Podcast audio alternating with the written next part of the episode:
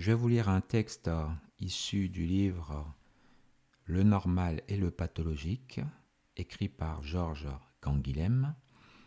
Dans le chapitre 3 de ce livre, publié aux éditions PUF, donc Presse universitaire de France, on a un chapitre donc intitulé Normes et moyennes. Il semble que le physiologiste trouve dans le concept de moyenne un équivalent objectif et scientifiquement valable du concept de normal ou de norme. Il est certain que le physiologiste contemporain ne partage plus la version de Claude Bernard pour tout résultat d'analyse ou d'expérience biologique traduit en moyenne. Aversion qui a peut-être son origine dans un texte de Bichat. On analyse l'urine, la salive, la bile, etc., prise indifféremment sur tel ou tel sujet. Et de leur examen résulte la chimie animale. Soit, mais ce n'est pas là la chimie physiologique. C'est, si je puis parler ainsi, l'anatomie cadavérique des fluides. Leur physiologie se compose de la connaissance des variations sans nombre qu'éprouvent les fluides suivant l'état de leurs organes respectifs. Claude Bernard n'est pas moins net. Selon lui, l'emploi des moyennes fait disparaître le caractère essentiellement oscillatoire et rythmique du phénomène biologique fonctionnel. Si par exemple on cherche le nombre vrai des pulsations cardiaques par la moyenne des mesures prises plusieurs fois en une même journée sur un individu donné, on aura précisément un nombre faux. D'où cette règle. En physiologie, il ne faut jamais donner des descriptions moyennes d'expérience parce que les vrais rapports des phénomènes disparaissent dans cette moyenne. Quand on a affaire des expériences complexes et variables, il faut en étudier les diverses circonstances et ensuite donner l'expérience la plus parfaite comme type, mais qui représentera toujours un fait vrai. La recherche de valeurs biologiques moyennes est dépourvue de sens en ce qui concerne un même individu. Par exemple, l'analyse de l'urine moyenne des 24 heures est l'analyse d'une urine qui n'existe pas, puisque l'urine du jeûne diffère de l'urine de la digestion. Cette recherche est également dépourvue de sens en ce qui concerne plusieurs individus. Le sublime du genre a été imaginé par un physiologiste qui, ayant pris de l'urine dans un urinoir de la gare d'un chemin de fer, passaient des gens de toutes les nations, crut pouvoir donner ainsi l'analyse de l'urine moyenne européenne. Sans vouloir ici reprocher à Claude Bernard de confondre une recherche et sa caricature, et de charger une méthode de méfait dont la responsabilité revient à ceux qui l'utilisent, on se bornera à retenir que, selon lui, le normal est défini comme type idéal dans des conditions expérimentales déterminées plutôt que comme moyenne arithmétique ou fréquence statistique. Une attitude analogue est, à nouveau et plus récemment, celle de Védriès dans son ouvrage Vie et probabilité, ou les idées de Claude Bernard sur la constance et les régulations du milieu intérieur sont systématiquement reprises et développées. Définissant les régulations physiologiques comme l'ensemble des fonctions qui résistent au hasard, ou si l'on veut, des fonctions qui font perdre à l'activité du vivant le caractère aléatoire qui serait le sien si le milieu intérieur était dépourvu d'autonomie vis-à-vis du milieu extérieur.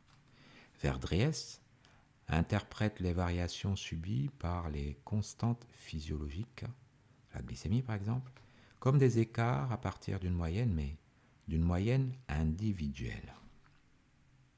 Les termes d'écart et de moyenne prennent ici un sens probabilitaire.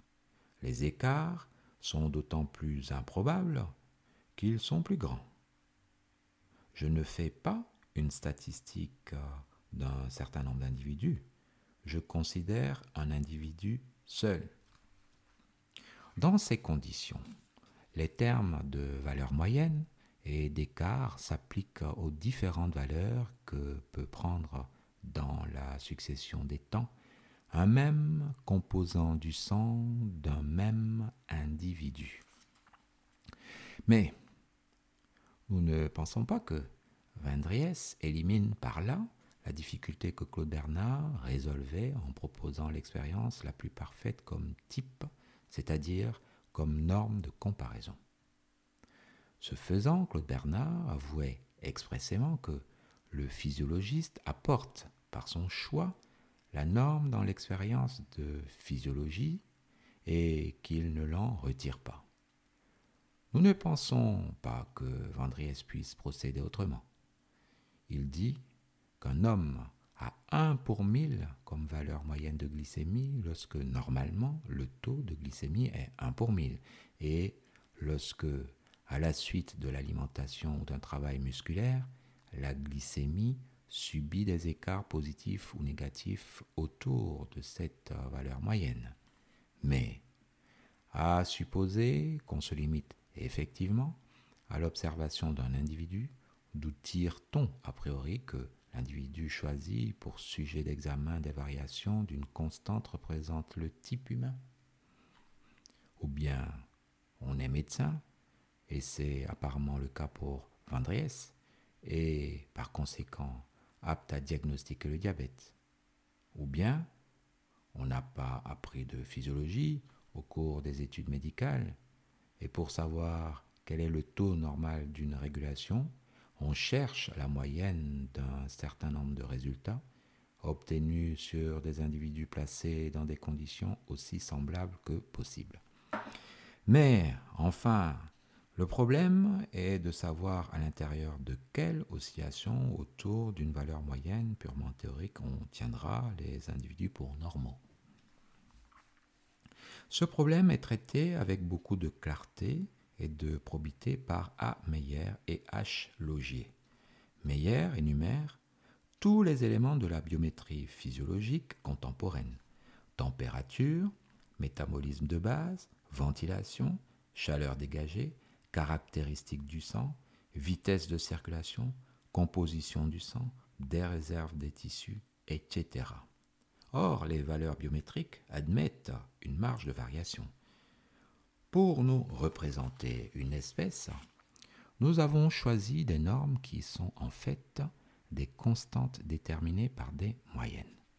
Le vivant, normal, est celui qui est conforme à ces normes. Mais devons-nous tenir tout écart pour anormal? Le problème, c'est en réalité le fruit d'une statistique. Le plus souvent, c'est le résultat de calculs de moyenne mais les individus véritables que nous rencontrons s'en écartent plus ou moins et c'est précisément en cela que consiste leur individualité. Il serait très important de savoir sur quoi portent les écarts et quels écarts sont compatibles avec une survie prolongée.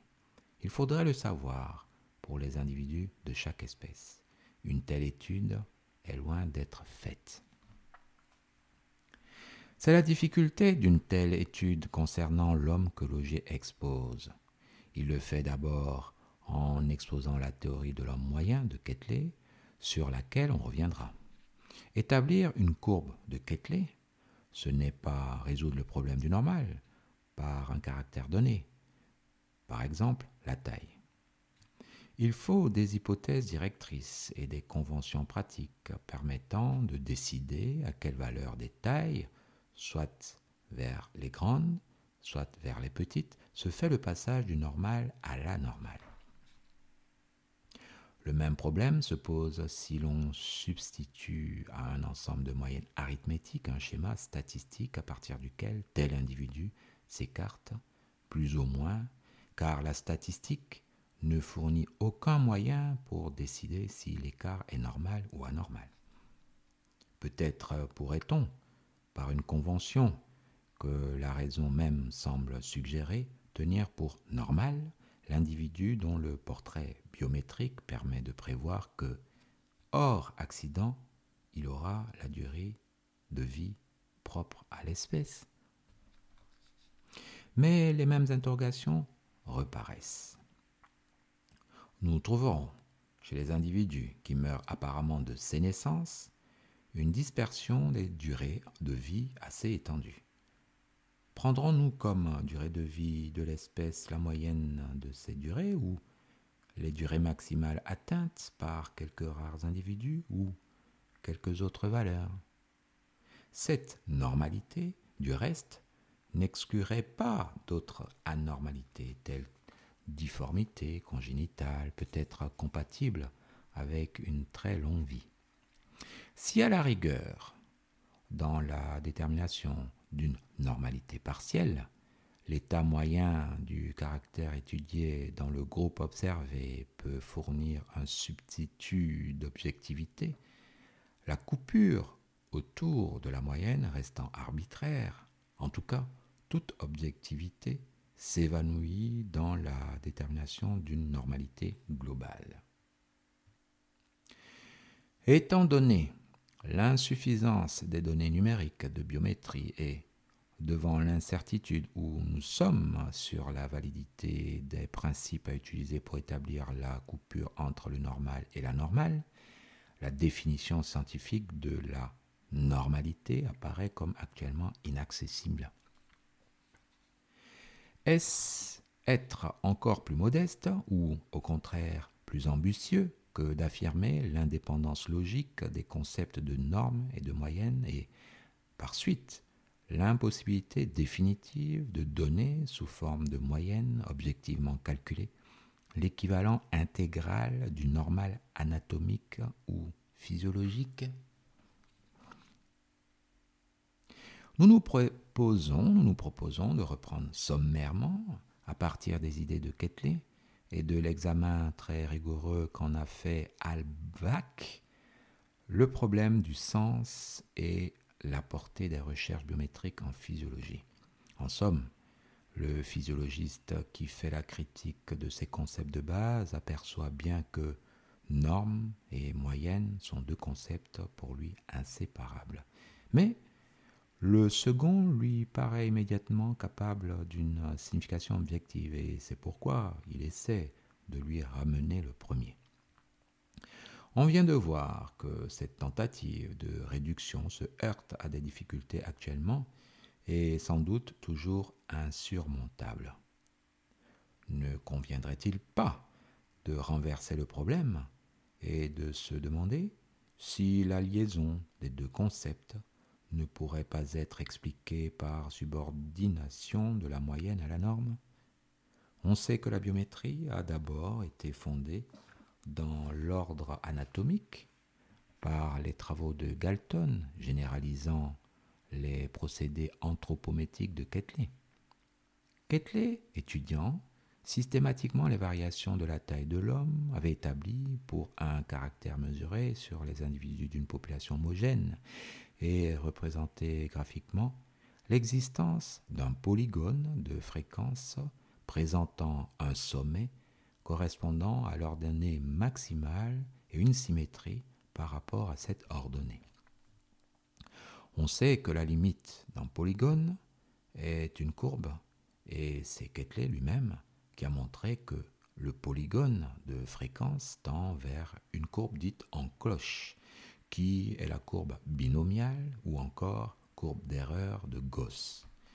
Par ce rapprochement, Ketley tenait expressément à signifier qu'il ne reconnaissait à la variation individuelle concernant un caractère donné, fluctuation, d'autre sens que celui d'un accident vérifiant les lois du hasard, c'est-à-dire les lois qui expriment l'influence d'une multiplicité inassignable de causes non systématiquement orientées et dont les effets par conséquent tendent à s'annuler par compensation progressive.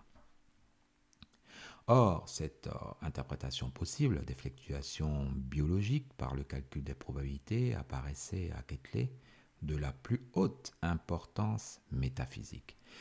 Elle signifiait, selon lui, qu'il existe, pour l'espèce humaine, un type ou module dont on peut déterminer facilement les différentes proportions. Si cela n'était point, si les hommes différaient entre eux, par exemple, sous le rapport de la hauteur, non par l'effet de cause accidentelle, mais par l'absence de type selon lequel ils soient comparables, aucune relation déterminée ne pourrait être établie entre toutes les mesures individuelles.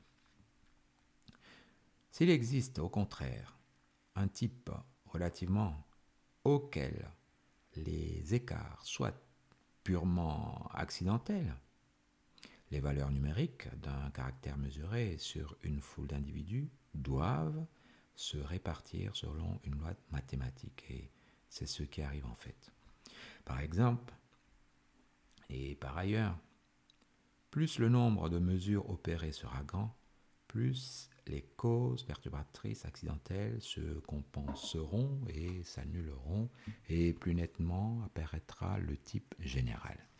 Mais surtout, sur un grand nombre d'hommes dont la taille varie entre des limites déterminées, ceux qui approchent le plus de la taille moyenne sont les plus nombreux.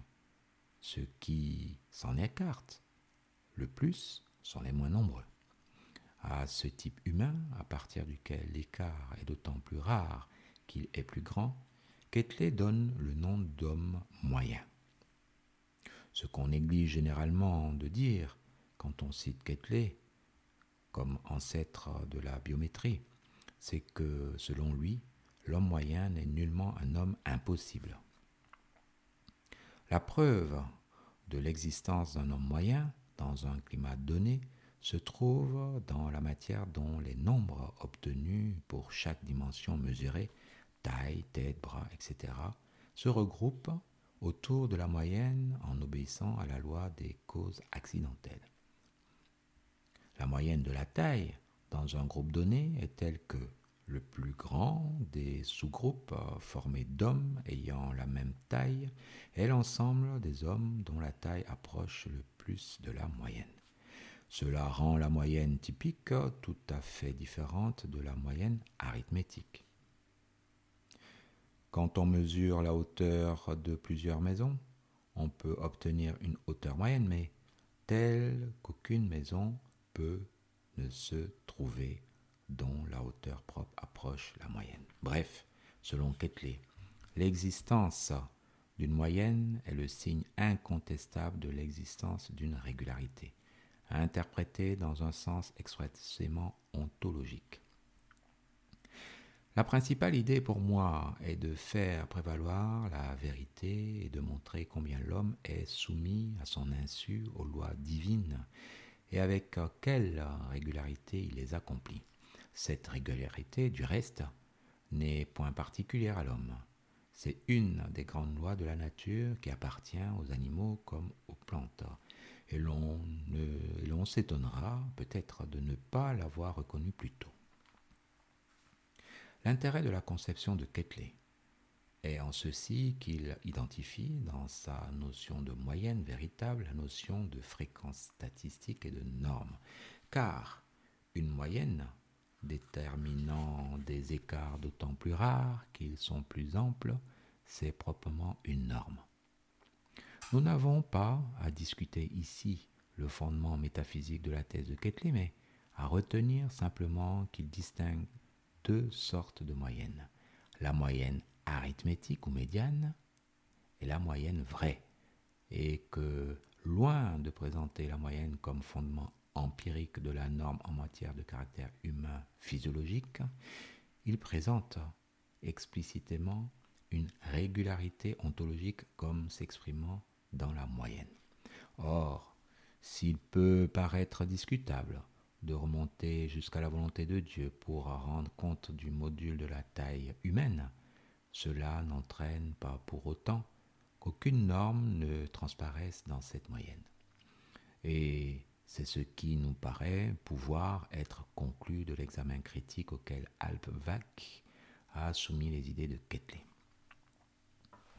Selon Alpbach, c'est à tort que Ketley considère la répartition des tailles humaines autour d'une moyenne comme un phénomène auquel on puisse appliquer les lois du hasard.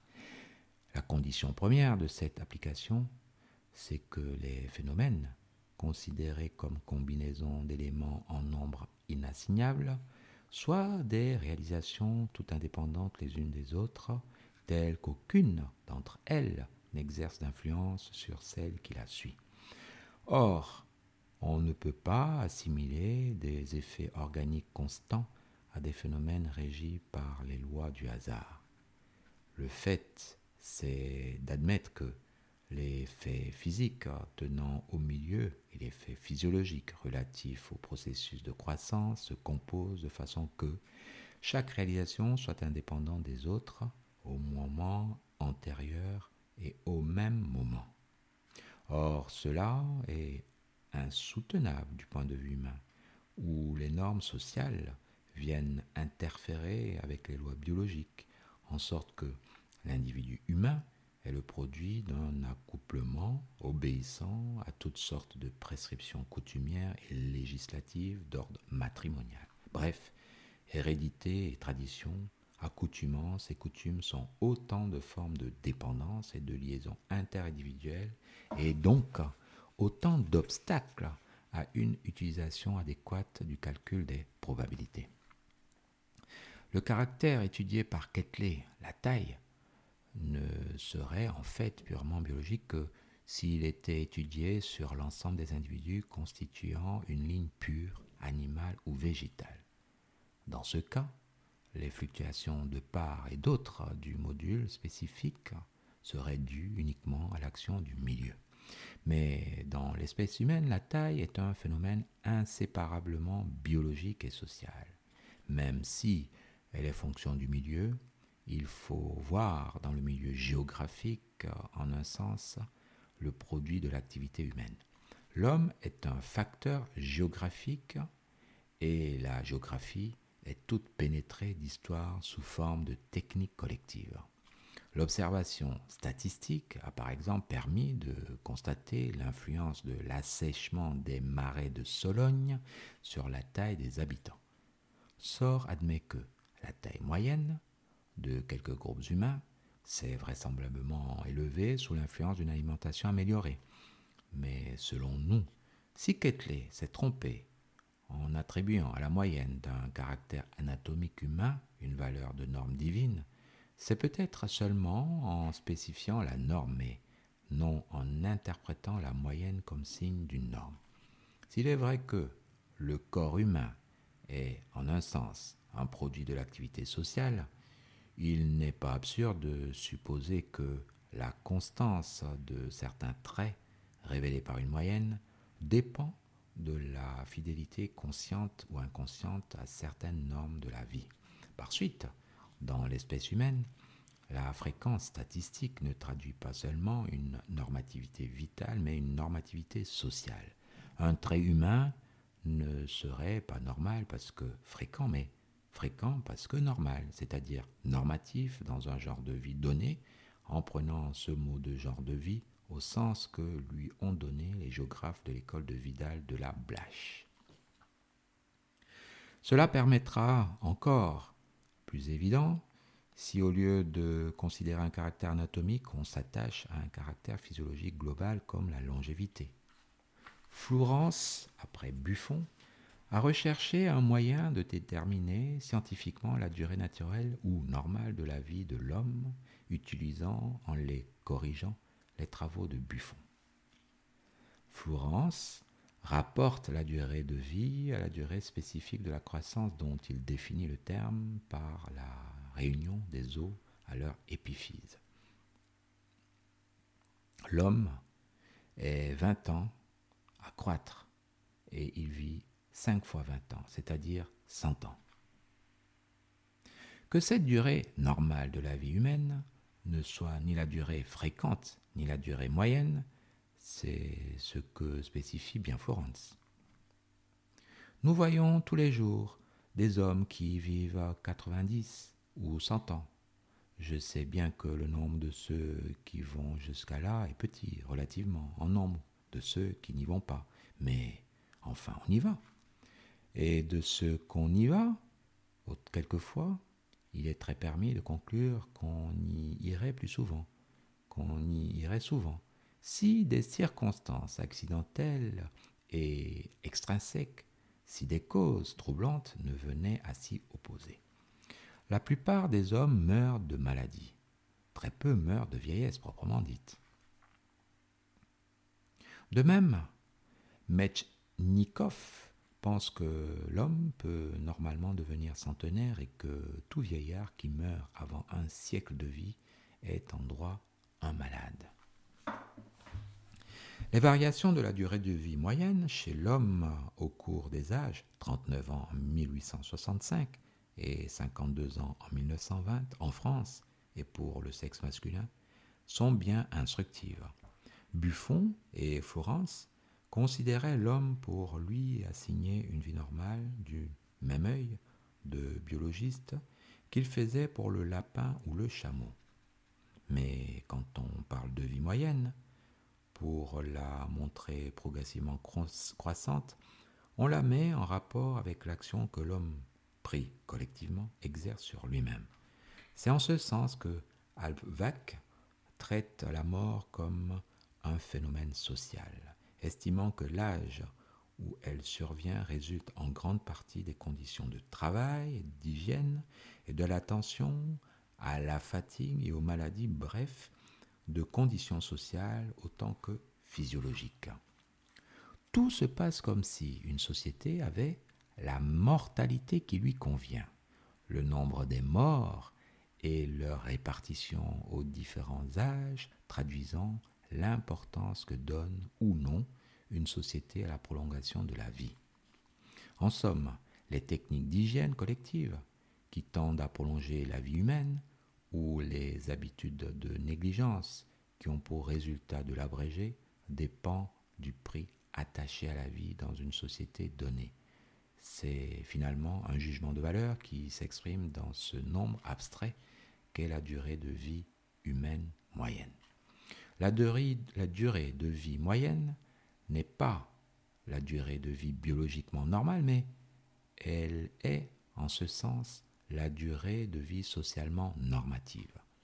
Dans ce cas, encore, la norme ne se déduit pas de la moyenne, mais se traduit dans la moyenne.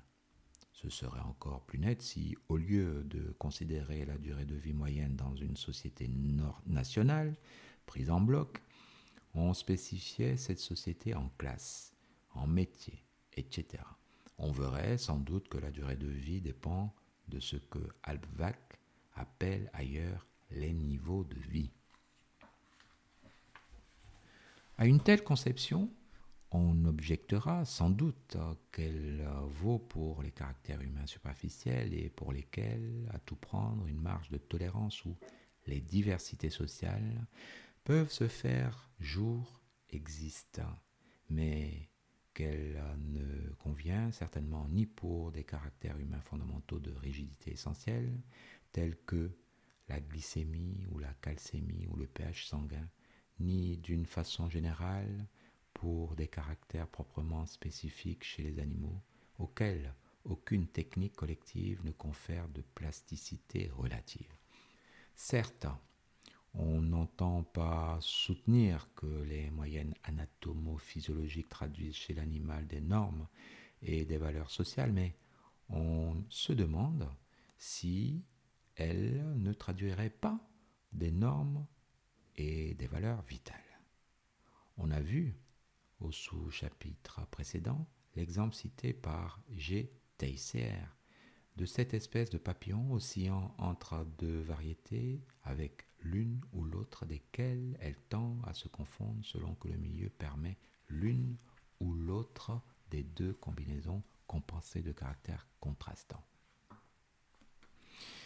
On se demande s'il n'y aurait pas là une sorte de règle générale de l'invention des formes vivantes. En conséquence, on pourrait donner à l'existence d'une moyenne des caractères les plus fréquents un sens assez différent de celui qui lui attribuait Ketley. elle ne traduirait pas un équilibre spécifique stable, mais l'équilibre instable de normes et de formes de vie affrontées momentanément à peu près égales. Au lieu de considérer un type spécifique comme réellement stable, parce que présentant des caractères aisants de toute incompatibilité, ne pourrait-on le tenir pour apparemment stable parce qu'ayant réussi momentanément à concilier par un ensemble de compensations des exigences opposées? Une norme, une forme spécifique normale, ce serait le produit d'une normalisation entre fonctions et organes dont l'harmonie synthétique est obtenue dans des conditions définies et non pas données. C'est à peu près ce que suggérait Alp Wack dès 1912 dans sa critique de Ketley. Pourquoi concevoir l'espèce comme un type dont les individus ne s'écartent que par accident? Pourquoi son unité ne résulterait-elle pas d'une dualité de conformation? D'un conflit de deux ou d'un très petit nombre de tendances organiques générales qui, au total, s'équilibreraient. Quoi de plus naturel, alors, que les démarches de ces membres expriment cette divergence par une série régulière d'écarts de la moyenne en deux sens différents? Si les écarts étaient plus nombreux en un sens, ce serait le signe que l'espèce tend à évoluer dans cette direction sous l'influence d'une ou plusieurs causes constantes. En ce qui concerne l'homme et ses caractères physiologiques permanents, seule une physiologie et une pathologie humaine comparées, au sens où il existe une littérature comparée, les, diverses, les divers groupes et sous-groupes ethniques, éthiques ou religieux techniques qui tiendrait compte de l'intrication de la vie et des genres et des niveaux sociaux de vie, pourrait fournir une réponse précise à nos hypothèses. Or, il semble que cette physiologie humaine comparée, faite à un point de vue systématique, reste encore à écrire par un physiologiste. Certes, il existe des recueils compacts de données biométriques d'ordre anatomique et physiologique concernant les espèces animales et l'espèce humaine dissociées en groupes ethniques, par exemple les tabulae biologica, mais ce sont là des répertoires sans aucune tentative d'interprétation des résultats de comparaison. Nous entendons par physiologie humaine comparée ce genre de recherche dont les travaux de Eichmann, de Bénédicte, de Osorio, de Almeida, sur le métabolisme basal dans ses rapports avec le climat et la race sont le meilleur exemple. Mais il se trouve que cette lacune vient d'être en partie comblée par les travaux récents d'un géographe français, Sor, dont les fondements biologiques de la géographie humaine nous ont été signalés alors que la rédaction de cet essai était terminée. Nous en dirons quelques mots plus loin, et à la suite euh, d'un développement que nous tenons à laisser dans son état primitif, non pas tant par souci d'originalité que comme témoignage de convergence. En matière de méthodologie, la convergence l'emporte de loin sur l'originalité. On nous accordera d'abord que la détermination des constantes physiologiques par construction de moyennes expérimentalement obtenues dans le seul cadre d'un laboratoire risquerait de présenter l'homme normal comme un homme médiocre, bien au-dessous des possibilités physiologiques dont les hommes en situation directe et concrète d'action sur eux-mêmes ou sur le milieu sont évidemment capables, même aux yeux les moins scientifiquement informés. On répondra en faisant remarquer que les frontières du laboratoire sont beaucoup élargies depuis Claude Bernard, que la physiologie étend sa juridiction sur les centres d'orientation et de sélection professionnelle, sur les instituts d'éducation physique, bref, que le physiologiste attend de l'homme concret et non pas des sujets de laboratoire en situation assez artificielle, qu'il fixe lui-même les marges de variation tolérées par les valeurs biométriques. Lorsque A. Meyer écrit La mesure de l'activité maximale de la musculature chez l'homme est précisément l'objet de l'établissement des records sportifs, on pense à la boutade de Thibaudet. Ce sont les tables de records et non la physiologie qui répondent à cette demande. À combien de mètres l'homme peut-il sauter? En somme, la physiologie ne serait qu'une méthode sûre et précise d'enregistrement et d'étalonnage des latitudes fonctionnelles que l'homme acquiert, ou plutôt conquiert progressivement. Si l'on peut parler d'homme normal, déterminé par le physiologiste, c'est parce qu'il existe des hommes normatifs, des hommes pour qui il est normal de faire craquer les normes et d'en instituer de nouvelles. Ce ne sont pas seulement les variations individuelles apportées à des thèmes physiologiques communs chez l'homme blanc, dit qui nous paraissent intéressantes comme expression de la normativité biologique humaine, mais plus encore les variations des thèmes eux-mêmes de groupe à groupe, selon les genres et les niveaux de vie en rapport avec euh, des prises de position éthiques ou religieuses relativement à la vie, bref, des normes collectives de vie. Dans cet ordre d'idées, Charles Laubry et T.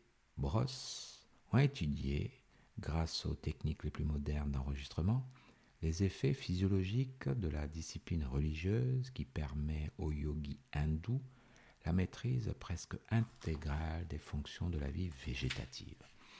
Cette maîtrise est telle qu'elle parvient à la régulation des mouvements péristaltiques et antipéristaltiques, à l'usage en tous sens du jeu des sphincters anal et vésical, abolissant ainsi la distinction physiologique des systèmes musculaires striés et lisses. Cette maîtrise abolit par là même l'autonomie relative de la vie végétative.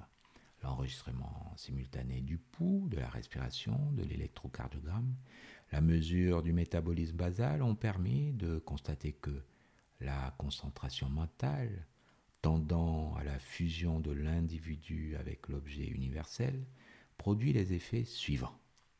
Rythme cardiaque accéléré, modification du rythme et de la hauteur du pouls, modification de l'électrocardiogramme, bas voltage généralisé, disparition des ondes, infime fibrillation sur la ligne isoélectrique, métabolisme basal réduit.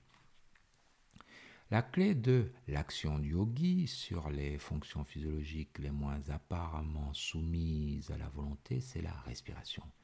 C'est à elle qu'il est demandé d'agir sur les autres fonctions. C'est par sa réduction que le corps est placé à l'état de vie ralentie comparable à celle des animaux hibernants. Obtenir un changement du rythme du pouls allant de 50 à 150, une apnée de 15 minutes, une abolition presque totale de la contraction cardiaque, c'est bien faire craquer des normes physiologiques à moins qu'on choisisse de tenir pour pathologique de tels résultats. Mais c'est manifestement impossible. Si les yogis ignorent la structure de leurs organes, ils sont maîtres incontestés de leurs fonctions. Ils jouissent d'un état de santé magnifique et cependant ils ne sont pas infligés des années euh, d'exercice qu'il n'aurait pu supporter s'il n'avait respecté les lois de l'activité physiologique. L'Aubry et Brosse conclut qu'avec de tels faits, nous sommes en présence d'une physiologie humaine assez différente de la simple physiologie animale. La volonté semble agir à la façon d'une épreuve pharmacodynamique et nous entrevoyons ainsi pour nos facultés supérieures un pouvoir infini de régulation et d'ordre. D'où, sur le problème du pathologique, ces remarques de Brosse, Considéré sous cet angle de l'activité consciente en rapport avec les niveaux physio-psychophysiologiques qu'elle utilise, le problème de la pathologie fonctionnelle apparaît intimement lié à celui de l'éducation. Conséquence d'une éducation sensorielle, active, émotionnelle, mal fait ou non fait, il appelle instantanément une rééducation. De plus en plus, l'idée de santé et de normalité cesse de nous apparaître comme celle de la conformité à un idéal extérieur, athlète pour le corps, bachelier pour l'intelligence. Elle prend place dans la relation entre le moi conscient et ses organismes psychophysiologiques. Elle est relativiste et individualiste. Sur ces questions de physiologie et de pathologie comparée, on est réduit à se contenter de, de documents. Mais, fait surprenant, que leurs auteurs aient obéi à des intentions non comparables, ils orientent l'esprit vers les mêmes conclusions. Porac qui a cherché dans l'étude des rythmes fonctionnels et de leurs troubles une voie vers la connaissance du début des maladies, a montré le rapport entre les genres de vie et les courbes de la diurèse et de la température, rythme lent, du pouls et de la respiration, rythme rapide. Les jeunes Chinois de 18 à 25 ans ont un débit urinaire moyen de 0,5 cm3 par minute, avec oscillation de 0,2 à 0,7, alors que ce débit est de 1 cm3 pour les Européens, avec oscillation de 0,8 à 1,5. Porac interprète ce fait physiologique à partir des influences géographiques et historiques combinées dans la civilisation chinoise de cette masse d'influence, il, en est choisi deux capitales selon lui. La nature de l'alimentation, thé, riz, végétaux, germes, et les rythmes nutritifs déterminés par l'expérience ancestrale. Le mode d'activité respecte mieux en Chine que dans l'Occident le développement périodique de l'activité neuromusculaire la sédentarité des habitudes occidentales a sa répercussion nocive sur le rythme des liquides. Ce dérangement n'existe pas en Chine où on a conservé le goût de la promenade dans le désir passionné de se confondre avec la nature. L'étude du rythme respiratoire, rythme rapide, fait apparaître des variations en rapport avec le développement et l'ankylose du besoin d'activité. Ce besoin est lui-même en rapport avec les phénomènes naturels ou sociaux qui scandent le travail humain. Depuis l'invention de l'agriculture, la journée solaire est un cadre dans lequel s'inscrit l'activité de bien des hommes. La civilisation urbaine et les exigences de l'économie moderne ont troublé les grands cycles physiologiques d'activité, mais en laissent subsister des vestiges. Sur ces cycles fondamentaux se greffent des cycles secondaires, alors que les changements de position déterminent des cycles secondaires dans les variations du pouls, ce sont les influences psychiques qui sont prépondérantes dans le cas de la respiration. La respiration s'accélère dès le réveil, dès que les yeux s'ouvrent à la lumière.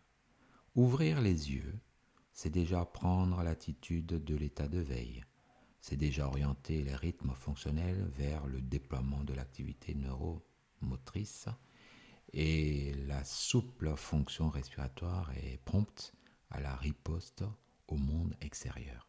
Elle réagit immédiatement à l'ouverture des paupières.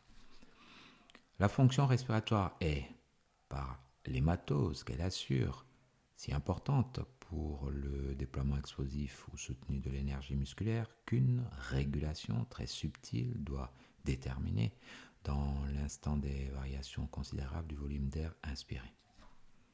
L'intensité respiratoire est donc sous la dépendance de la qualité de nos attaques ou de nos réactions dans notre débat avec le milieu. Le rythme respiratoire est fonction de la conscience de notre situation dans le monde. On s'attend à ce que les observations de Porac le conduisent à proposer des indications thérapeutiques et hygiéniques. C'est en effet ce qui arrive. Puisque les normes physiologiques définissent moins une nature humaine que des habitudes humaines en rapport avec des genres de vie, des niveaux de vie et des rythmes de vie. Toute règle diététique doit tenir compte de ces habitudes. Voici un bel exemple de relativisme thérapeutique. Les Chinoises nourrissent leurs enfants de lait pendant de la vie. Après sevrage, les enfants ne se nourriront plus jamais de lait. Le lait de vache est considéré comme un liquide malpropre tout juste bon pour les porcs. Or, j'ai souvent essayé le lait de vache chez mes malades atteints de néphrite. L'ankylose urinaire se produisait aussitôt. En remettant le malade au, régime thé-riz, une belle euh, crise urinaire établissait le rythme. Quant aux causes des maladies fonctionnelles, elles sont presque toutes, si on les prend à leur début, des perturbations de rythme, des dérythmies, dues à la fatigue ou au surmenage, c'est-à-dire à tout exercice dépassant la juste adaptation des besoins de l'individu à l'environnement. Impossible de maintenir un type dans sa marge de disponibilité fonctionnelle. La meilleure définition de l'homme serait, je crois, un être insatiable, c'est-à-dire qui dépasse toujours ses besoins. Voilà une bonne définition de la santé qui nous prépare à comprendre son rapport avec la maladie. Lorsque Marcel Labbé étudie principalement à propos du diabète l'étiologie des maladies de la nutrition, il aboutit à des conclusions analogues. Les maladies de la nutrition ne sont pas maladies d'organes, mais maladies de fonction. Les vices de l'alimentation joue un rôle capital dans la genèse des troubles de la nutrition. L'obésité est la plus fréquente et la plus simple de ces maladies créées par l'éducation morbide donnée par les parents. La plupart des maladies de la nutrition sont évitables. Je parle surtout des habitudes vicieuses de vie et d'alimentation que les individus doivent éviter et que les parents déjà atteints de troubles de la nutrition doivent se garder de transmettre à leurs enfants. Ne peut-on pas conclure que tenir l'éducation des fonctions pour un moyen thérapeutique comme le font Laubré Brosse, Borac et Marcel Avé, c'est admettre que les constantes fonctionnelles sont des normes habituelles.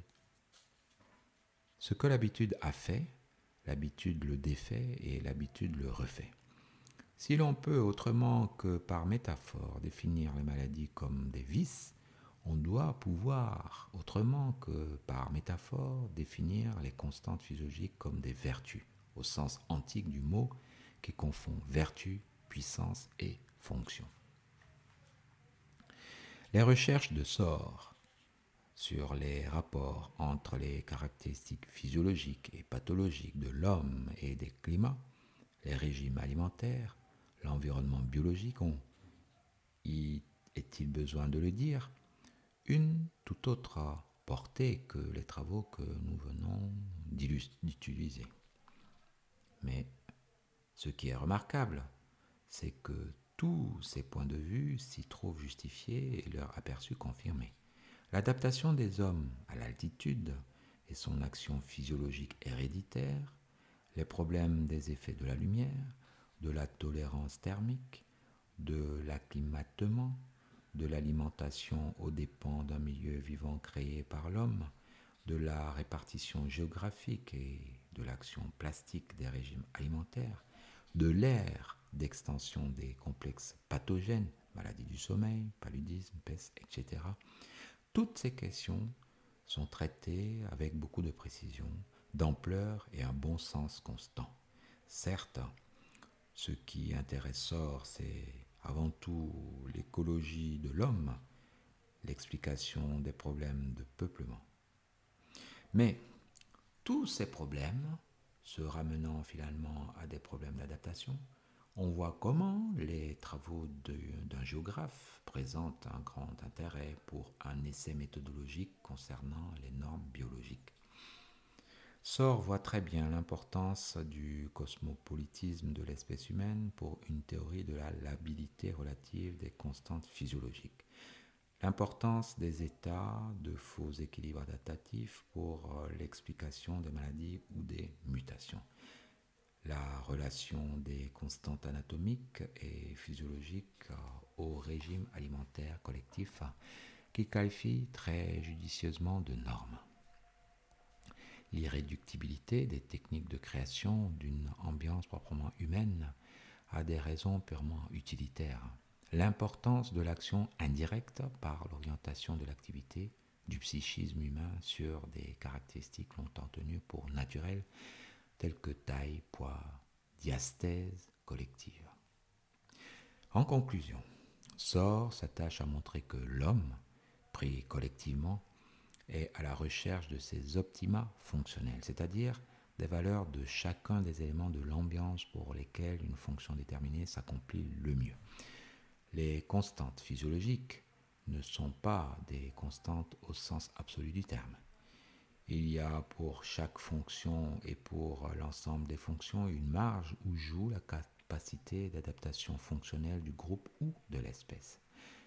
Les conditions optimales déterminent ainsi une zone de peuplement où l'uniformité des caractéristiques humaines traduit non pas l'inertie d'un déterminisme, mais la stabilité d'un résultat maintenu par un effort collectif inconscient mais réel. Il va sans dire qu'il nous plaît de voir un géographe apporter la solidité de ses résultats d'analyse à l'appui de l'interprétation proposée par nous des constantes biologiques. Les constantes se présentent avec une fréquence et une valeur moyenne. Dans un groupe donné, qui leur donne valeur de normal, et cette normale est vraiment l'expression d'une normativité. La constante physiologique est l'expression d'un optimum physiologique dans des conditions données, parmi lesquelles il faut retenir celles que le vivant en général et l'homo faber en particulier se donne. En raison de ces conclusions, nous interpréterions un peu autrement que leurs auteurs, les données si intéressantes du Hapal et Montblonde concernant le taux de la glycémie chez les Noirs d'Afrique, sur 84 individus de Brazzaville, 66% ont présenté une hypoglycémie, dont 39% de 0,90 à 75 grammes et 27% au-dessous de 0,75 grammes. D'après ces auteurs, le noir doit être considéré en général comme hypoglycémique. En tout cas, le noir supporte sans trouble apparent et spécialement sans convulsion ni coma des hypoglycémies dues pour graves sinon mortelles chez l'Européen. Les causes de cette hypoglycémie seraient à rechercher dans la sous-alimentation chronique, le parasitisme intestinal polymorphe et chronique, le paludisme. Ces états sont la limite de la physiologie et de la pathologie. Du point de vue européen, ils sont pathologiques. Du point de vue indigène, ils sont si étroitement liés à l'état habituel du noir que, si l'on n'avait pas les termes comparatifs du blanc, on pourrait le considérer presque comme physiologique. Nous pensons précisément que si l'Européen peut servir de norme, c'est seulement dans la mesure où son genre de vie pourra passer pour normatif. L'indolence du noir apparaît à l'effrou comme à Pâle et Monglo en rapport avec son hypoglycémie. Ces derniers auteurs disent que le noir mène une vie à la mesure de ses moyens, mais ne pourrait-on pas dire aussi bien que le noir a les moyens physiologiques à la mesure de la vie qu'il mène? La relativité de certains aspects des normes anatomo-physiologiques et par suite de certains troubles pathologiques dans leur rapport avec les genres de vie et le savoir-vivre n'apparaît pas seulement par la comparaison des groupes ethniques et culturels actuellement observables, mais aussi par la comparaison de ces groupes actuels et des groupes antérieurs disparus. Certes, la paléopathologie dispose de documents encore bien plus réduits que ceux dont dispose la paléopathologie ou la paléographie. Et cependant, les conclusions prudentes qu'on en peut tirer valent d'être relevées. Pal, qui a fait en France une bonne synthèse des travaux de ce genre, emprunte à Roi C. Maudit une définition du document paléopathologique, à savoir toute déviation de l'état sain du corps qui a laissé une empreinte visible sur le squelette fossilisé. Si le silex taillé et l'art des hommes de l'âge de pierre disent l'histoire de leur lutte et de leurs travaux et de leurs pensées, leurs ossements évoquent l'histoire de leurs douleurs. La paléopathologie permet de concevoir le fait paléopathologique dans l'histoire de l'espèce humaine comme un fait de symbiose, s'il s'agit de maladies infectieuses. Et cela ne concerne pas seulement l'homme, mais le vivant en général, et comme un fait de niveau de culture ou de genre de vie, s'il s'agit de maladies de la nutrition. Les affections dont les hommes préhistoriques ont eu à pâlir se présentaient dans des proportions bien différentes de celles qu'elles offrent actuellement à considérer. Valois signale que l'on relève, pour la seule préhistoire française, 11 cas de tuberculose pour plusieurs milliers d'ossements étudiés.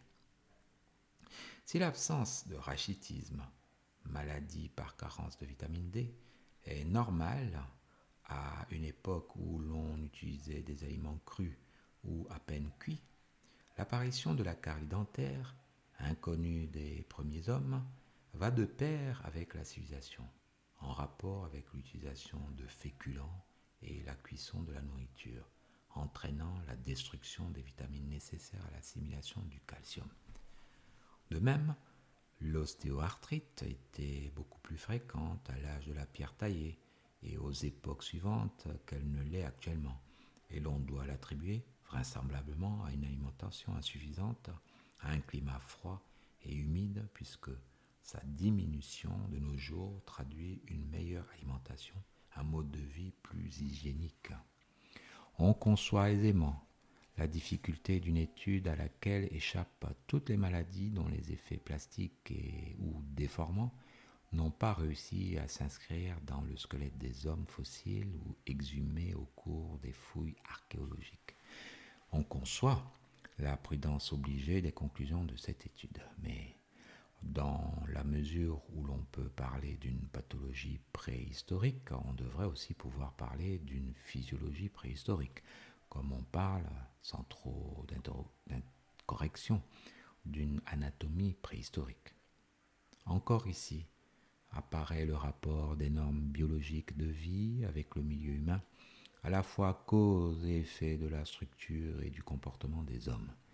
Pal fait remarquer avec bon sens que si Boulle a pu déterminer sur l'homme de la chapelle au sein le type anatomique classique de la race du Néandertal, on pourrait voir en lui, sans trop de complaisance, le type le plus parfait d'homme fossile pathologique.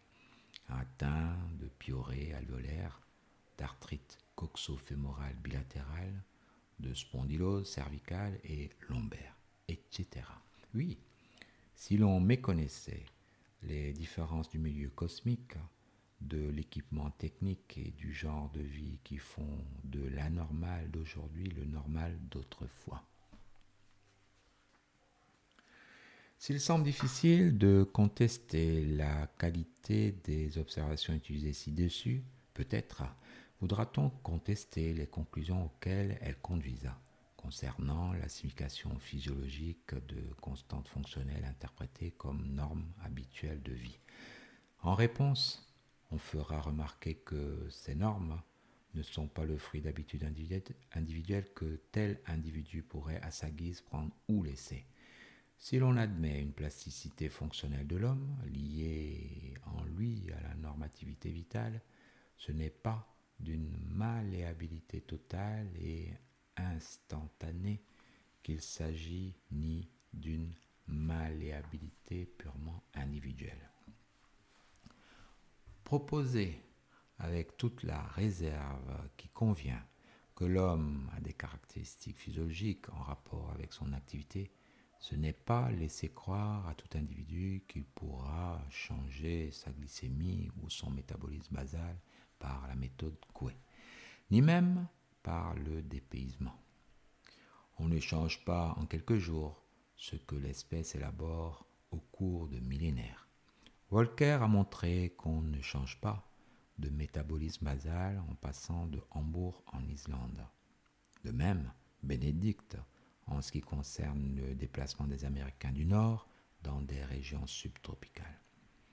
Mais Bénédicte a constaté que le métabolisme des Chinoises vivant depuis toujours aux États-Unis est plus bas que la norme américaine.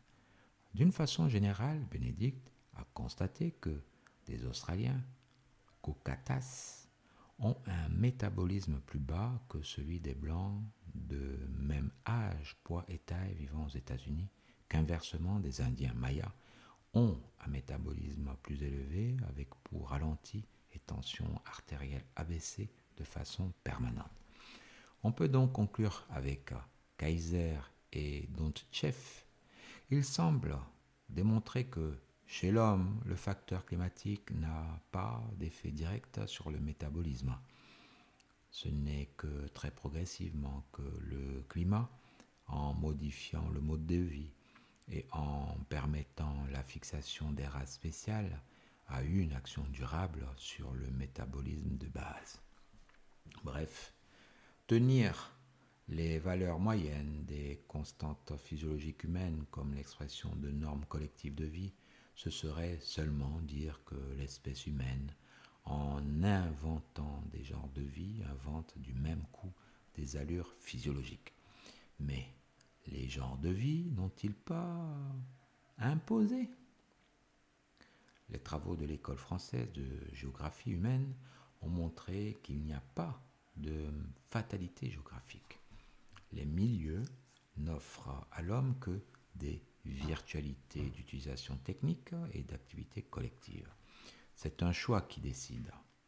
Entendons bien qu'il ne s'agit pas d'un choix explicite et conscient, mais du moment que plusieurs normes collectives de vie sont possibles dans un milieu donné, celui qui est adopté et que son antiquité fait paraître naturelle reste au fond choisi. Toutefois, dans certains cas, il est possible de mettre en évidence l'influence d'un choix explicite sur le sens de quelques allures physiologiques. C'est la leçon qui se dégage des observations et des expériences relatives aux oscillations de la température chez l'animal homéotherme au rythme nictéméral. Les travaux de Kaiser et ses collaborateurs sur le rythme nictéméral chez le pigeon ont permis d'établir que les variations de la température centrale de jour et de nuit chez l'animal homéotherme sont un phénomène de la vie végétative sous la dépendance des fonctions de relation. La réduction nocturne des échanges est l'effet de la suppression des excitants lumineux et sonores. Le rythme nictéméral disparaît chez le pigeon rendu expérimentalement aveugle et isolé de ses congénères normaux. Le renversement de l'ordre dans la succession lumière-obscurité inverse le rythme après quelques jours. Le rythme nictéméral est déterminé par un réflexe conditionné entretenu par l'alternance naturelle du jour et de la nuit. Quant au mécanisme, il ne consiste pas en une hypoexcitabilité nocturne des centres thermorégulateurs, mais à la production supplémentaire durant le jour d'une quantité de chaleur se surajoutant à la calorification réglée identiquement le jour et la nuit par le centre thermorégulateur. Cette chaleur dépend des excitations émanant du milieu et aussi de la température. Elle augmente avec le froid. Toute production de chaleur par l'activité musculaire étant écartée, c'est à la seule augmentation du tonus de posture, le jour, qu'il faut rapporter l'élévation donnant à la température nictémérale son allure rythmée. Le rythme nictéméral de température est pour l'animal homéotherme l'expression d'une variation d'attitude de tout l'organisme à l'égard du milieu. Même au repos, l'énergie de l'animal, s'il est sollicité par le milieu, n'est pas intégralement disponible. Une partie est mobilisée dans des attitudes toniques de vigilance, de préparation. La veille est un comportement qui, même sans alerte, ne va pas sans frais. Des observations et des expériences relatives à l'homme et dont les résultats ont souvent paru contradictoires reçoivent une grande lumière des conclusions précédentes. Mosso, d'une part, Bénédicte, d'autre part, n'ont pu démontrer que la courbe thermique normale dépend des conditions du milieu. Mais Toulouse et Pierron affirmaient en 1907 que l'inversion des conditions de vie, activité nocturne et repos conditionnait chez l'homme l'inversion complète du rythme nictéméral de la température. Comment expliquer cette contradiction? C'est que Bénédicte avait observé des sujets peu habitués à la vie nocturne et qui, aux heures de repos, pendant le jour, participaient à la vie normale de leur milieu. Selon Kaiser, tant que les conditions expérimentales ne sont pas celles d'une inversion complète du mode de vie, la démonstration d'une dépendance entre le rythme et le milieu ne peut être donnée. Ce qui confirme cette euh, interprétation, ce sont les faits suivants. Chez le nourrisson, le rythme nictéméral se manifeste progressivement, parallèle au développement psychique de l'enfant. À l'âge de 8 jours, l'écart de température est de 0,09 degrés. À 5 mois, de 0,37 degrés. Entre 2 et 5 ans, de 0,95 degrés. Certains auteurs Osborne et Volcker ont étudié le rythme nictéméral au cours de longs voyages et constaté que ce rythme suit exactement l'heure locale. Lindhart signale qu'au cours d'une expédition danoise au Groenland en 1906-1908, le rythme nictéméral suivait l'heure locale et qu'on réussit dans le nord 76 degrés 46 à décaler le jour de 12 heures sur un équipage entier et aussi la courbe de température. Le renversement complet ne put être obtenu en raison de la persistance de l'activité normale. Voilà donc l'exemple d'une constante relative à des conditions d'activité, à un genre collectif et même individuel de vie, et dont la relativité traduit par un réflexe conditionné à déclenchement variable des normes du comportement humain. La volonté humaine et la technique humaine peuvent faire de la nuit le jour non seulement dans le milieu où l'activité humaine se développe, mais dans l'organisme même dont l'activité affronte le milieu. Nous ne savons pas dans quelle mesure d'autres constantes physiologiques pourraient, à l'analyse, se présenter de la même manière comme l'effet d'une souple adaptation du comportement humain. Ce qui nous importe, c'est moins d'apporter une solution provisoire que de montrer qu'un problème mérite d'être posé. En tout cas, dans cet exemple, nous pensons employer avec euh, propriété le terme de comportement. Du moment que le réflexe conditionné met en jeu l'activité du cortex cérébral, le terme de réflexe ne doit pas être pris au sens strict. Il s'agit d'un phénomène fonctionnel, global et non pas segmentaire. En résumé, nous pensons qu'il faut tenir les concepts de normes et de moyenne pour deux concepts différents dont il nous paraît vain de tenter la réduction à l'unité par l'annulation de l'originalité du premier. Il nous semble que la physiologie a mieux à faire que de chercher à définir objectivement le normal. C'est de reconnaître l'originale normativité de la vie. Le rôle véritable de la physiologie, suffisamment importante et difficile, consisterait alors à déterminer exactement le contenu des normes dans lesquelles la vie a réussi à se stabiliser sans préjuger de la possibilité ou du ou de l'impossibilité d'une correction éventuelle de ces normes. Bichat disait que l'animal est habitant du monde alors que le végétal l'est seulement du lieu qui le vit naître. Cette pensée est plus vrai encore de l'homme que de l'animal. L'homme a réussi à vivre sous tous les climats. Il est le seul animal, à l'exception peut-être des araignées, dont l'aire d'expansion soit aux dimensions de la Terre. Mais surtout, il est cet animal qui, par la technique, réussit à varier sur place même l'ambiance de son activité. Par là, l'homme se révèle actuellement comme la seule espèce capable de variation.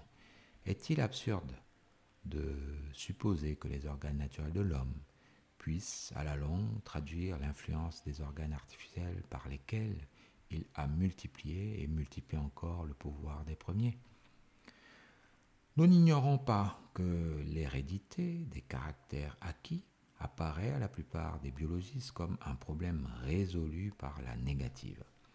Nous nous permettons de nous demander si la théorie de l'action du milieu sur le vivant ne serait pas à la veille de se relever d'un long discrédit. Il est vrai qu'on pourrait nous objecter qu'en ce cas, les constantes biologiques exprimeraient l'effet sur le vivant des conditions extérieures d'existence et que nos suppositions sur la valeur normative des constantes serait dépourvue de sens. Elle le serait assurément si les caractères biologiques variables traduisaient le changement de milieu comme les variations de l'accélération due à la pesanteur sont en rapport avec la latitude. Mais nous répétons que les fonctions biologiques sont inintelligibles telles que l'observation nous la découvre si elles ne traduisent que les états d'une manière passive devant les changements du milieu. En fait, le milieu du vivant est aussi l'œuvre du vivant qui se soustrait ou s'offre électivement à certaines influences. De l'univers de tout vivant, on peut, on peut dire ce que Reininger dit de l'univers de l'homme. Unser Weltbild ist immer zugleich ein Wertbild. Notre image du monde est toujours aussi un tableau de valeur.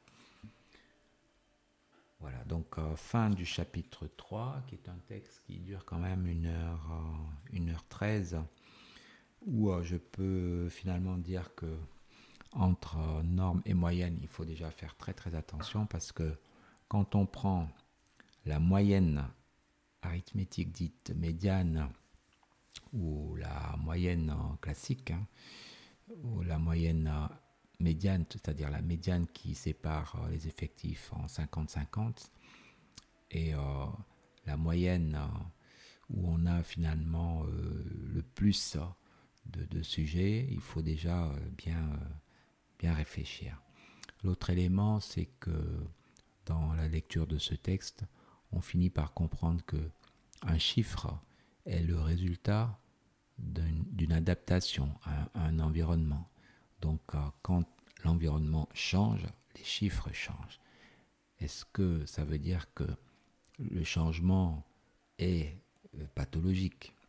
Ou est-ce que c'est finalement l'absence d'adaptation des individus qui serait finalement le signe d'une fatigue, d'une usure, d'une incapacité à se régénérer qui, lui, serait pathologique Concrètement, face à une agression, le fait de guérir serait finalement ça, la santé, alors que ne pas guérir serait ça, la maladie.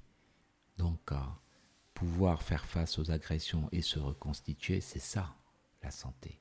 Ne pas pouvoir se reconstituer, c'est ça la maladie. Et on voit qu'avec euh, finalement le vieillissement, nous sommes de plus en plus fragiles face euh, aux variations quelles qu'elles soient, qu'elles soient alimentaires, qu'elles soient climatiques, ou aux agressions quelles qu'elles soient, des accidents, des maladies infectieuses, virales, bactériennes ou fongiques. Donc un corps qui se régénère, un peu comme euh, Prométhée attaché à son rocher, qui a le foie qui repousse.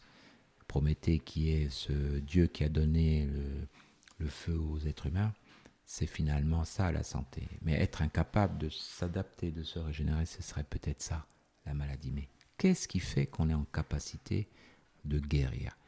Qu'est-ce qui fait qu'on est en capacité de se régénérer? Et le sujet qui est évoqué, bien sûr, c'est la physiologie, la biologie, donc l'alimentation en elle-même, et derrière l'éducation. L'éducation, donc euh, les habitudes. Comment utiliser l'éducation, comment utiliser l'alimentation pour faire un corps sain, un corps capable de se régénérer en face de quelque agression que ce soit. Alors, soit on est dans la prévention, c'est-à-dire faire du corps sain, soit on est dans la thérapeutique action, c'est-à-dire euh, absorber des produits peut-être dits miracles. Alors, c'est deux philosophies différentes. Il y a la question d'une technique chinoise et alimentation, éducation, etc., versus euh, technique occidentale, thérapeutique active, où on absorbe des produits. Voilà, c'est très intéressant faire la différence entre la norme et la moyenne, d'une part, et commencer par comprendre ce que c'est que le pathologique. Alors il y a un chapitre très intéressant intitulé Maladie, guérison, santé. On l'abordera un peu plus tard. Je vous remercie.